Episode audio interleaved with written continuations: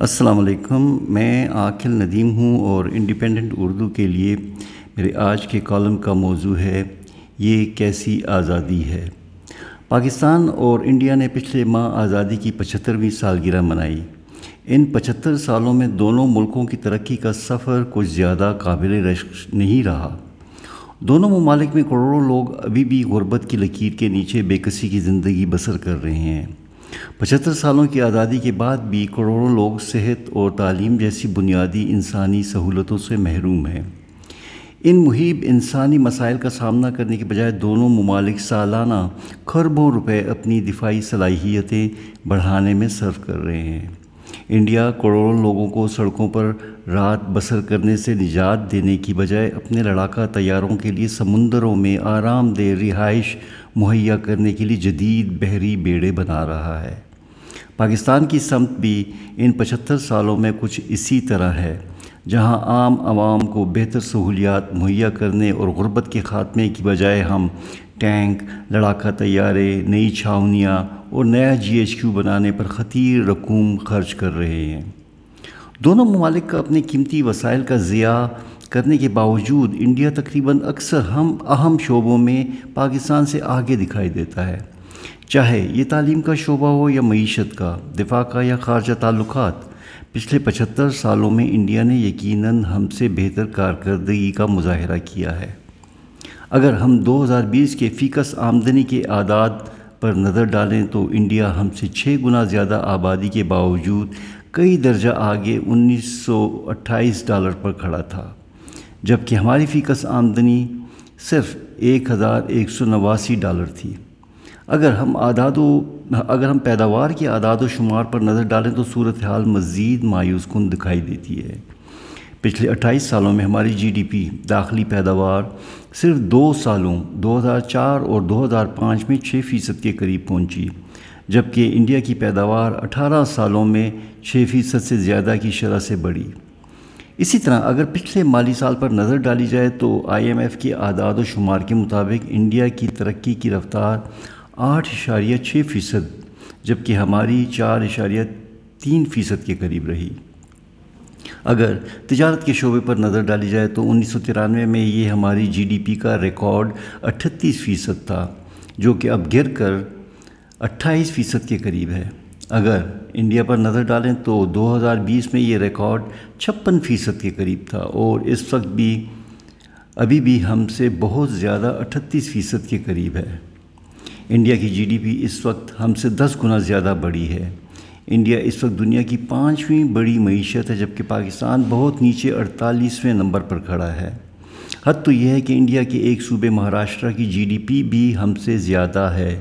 اور تامل ناڈو کی G D P ہمارے بہت قریب پہنچ چکی ہے۔ یہ صورتحال آزادی کے فوراً بعد ایسی نہیں تھی۔ فیکس آمدن کے حساب سے ہم آزادی کے بعد تقریباً سات ساتھ تھے۔ انیس سو ساٹھ سے لے کر دو ہزار چھ تک انڈیا صرف پانچ سال ہم سے فیکس آمدنی میں آگے تھا۔ لیکن دو ہزار نو کے بعد سے یہ فرق مسلسل انڈیا کے حق میں بڑھتا جا رہا ہے۔ دفاع کے شعبے میں ہمارے اخراجات جی ڈی پی کے لحاظ سے انڈیا سے آگے رہے ہیں۔ اور ابھی بھی ہم اس شعبے میں مقابلے میں جی ڈی پی کی اوسط کو دیکھتے ہوئے زیادہ خرچ کر رہے ہیں۔ ہماری تاریخ میں سب سے زیادہ جی ڈی پی کی شرح کے حساب سے دفاع پر انیس سو ترانوے میں سات فیصد کے قریب خرچ ہوا۔ اور اس وقت بھی ہم دفاع پر چار فیصد کے قریب خرچ کر رہے ہیں۔ ہمارے مقابلے میں انڈیا نے تاریخ کا سب سے زیادہ دفاع پر خرچ چار اشاریہ دو فیصد کیا جو کہ اس وقت تقریباً دو اشاریہ نو فیصد کے قریب ہے۔ ہمارے زر مبادلہ کے ذخائر اس وقت آٹھ ارب ڈالر سے بھی کم ہیں اور اس کے موجودہ اعداد و شمار میں بیرونی ممالک اور مالی اداروں کی دی ہوئی امداد شامل ہے۔ اس امداد کو اگر منہا کیا جائے تو شاید ہمارے پاس چار یا پانچ ارب ڈالر ہی بچیں گے، جو ہمارے ایک ماہ کے تجارتی اخراجات کے لیے بھی ناکافی ہوں گے۔ اس کے مقابلے میں انڈیا کے زر مبادلہ کے ذخائر پانچ سو بہتر ارب ڈالر پر کھڑے ہیں۔ دونوں ممالک کی معاشی طاقت میں اتنا شدید فرق ہے کہ ہم اس وقت عالمی مالیاتی اداروں سے زر مبادلہ کی بیک مانگ رہے ہیں، جبکہ انڈیا اس وقت اربوں ڈالر دوست ممالک بشمول سری لنکا کو امداد کے طور پر دے رہا ہے۔ اسی طرح اگر خارجہ پالیسی کے میدان میں دیکھیں تو انڈیا بین الاقوامی تقریم کے معاملے میں ہمیں کئی درجے پیچھے چھوڑ چکا ہے۔ ہمارے قریبی مسلمان، دوست، ممالک اپنی معاشی ترقی کے لیے انڈیا کو ہم سے بہتر ساتھی سمجھتے ہوئے وہاں پر بہت بڑی سرمایہ کاری کر رہے ہیں۔ صورتحال اس قدر بگڑ گئی ہے کہ اب ہمارے دیرینہ مسلمان، دوست، ممالک ہمیں کشمیر کے بارے میں بھی حمایت کے اظہار سے ہچکچا رہے ہیں۔ اگر دونوں ممالک کی سیاسی صورتحال پر نظر ڈالیں تو انڈیا اس وقت سیاسی طور پر ایک قدر مستحکم جمہوری ملک سمجھا جاتا ہے۔ اور بین الاقوامی سطح پر اس کی سب سے بڑی جمہوریت ہونے کے ناطے سے بہت قدر و منزلت ہے۔ ہم پچہتر سالوں بعد بھی یہ فیصلہ نہیں کر پائے کہ ہم ایک جمہوری ملک کے طور پر رہنا چاہتے ہیں یا نہیں۔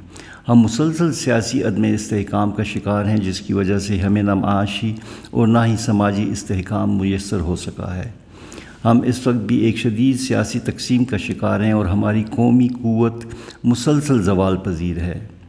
اس نہ رکنے والے زوال کے سفر کی وجہ ہماری اشرافیہ ہے، جسے اپنی مراعات اور طاقت کے علاوہ کسی چیز سے دلچسپی نہیں ہے۔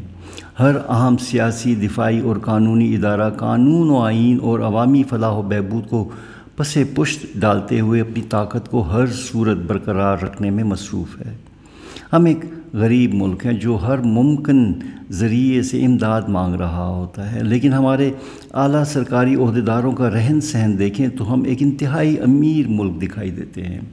آپ جرنیلوں اور ججوں کے سفر کے دوران ان کے حفاظتی قافلے پر نظر ڈالیں تو درجنوں گاڑیاں اور حفاظتی عملہ ان کے ساتھ چل رہا ہوتا ہے۔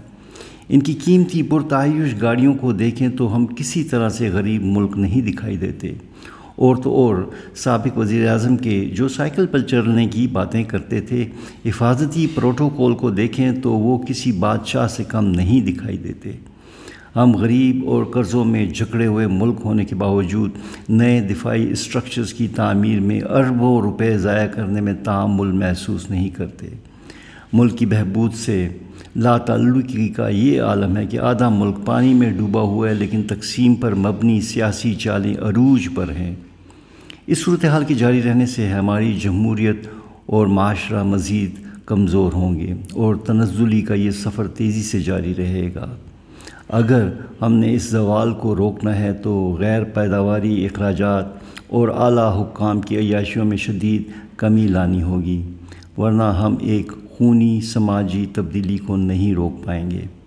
شکریہ خدا حافظ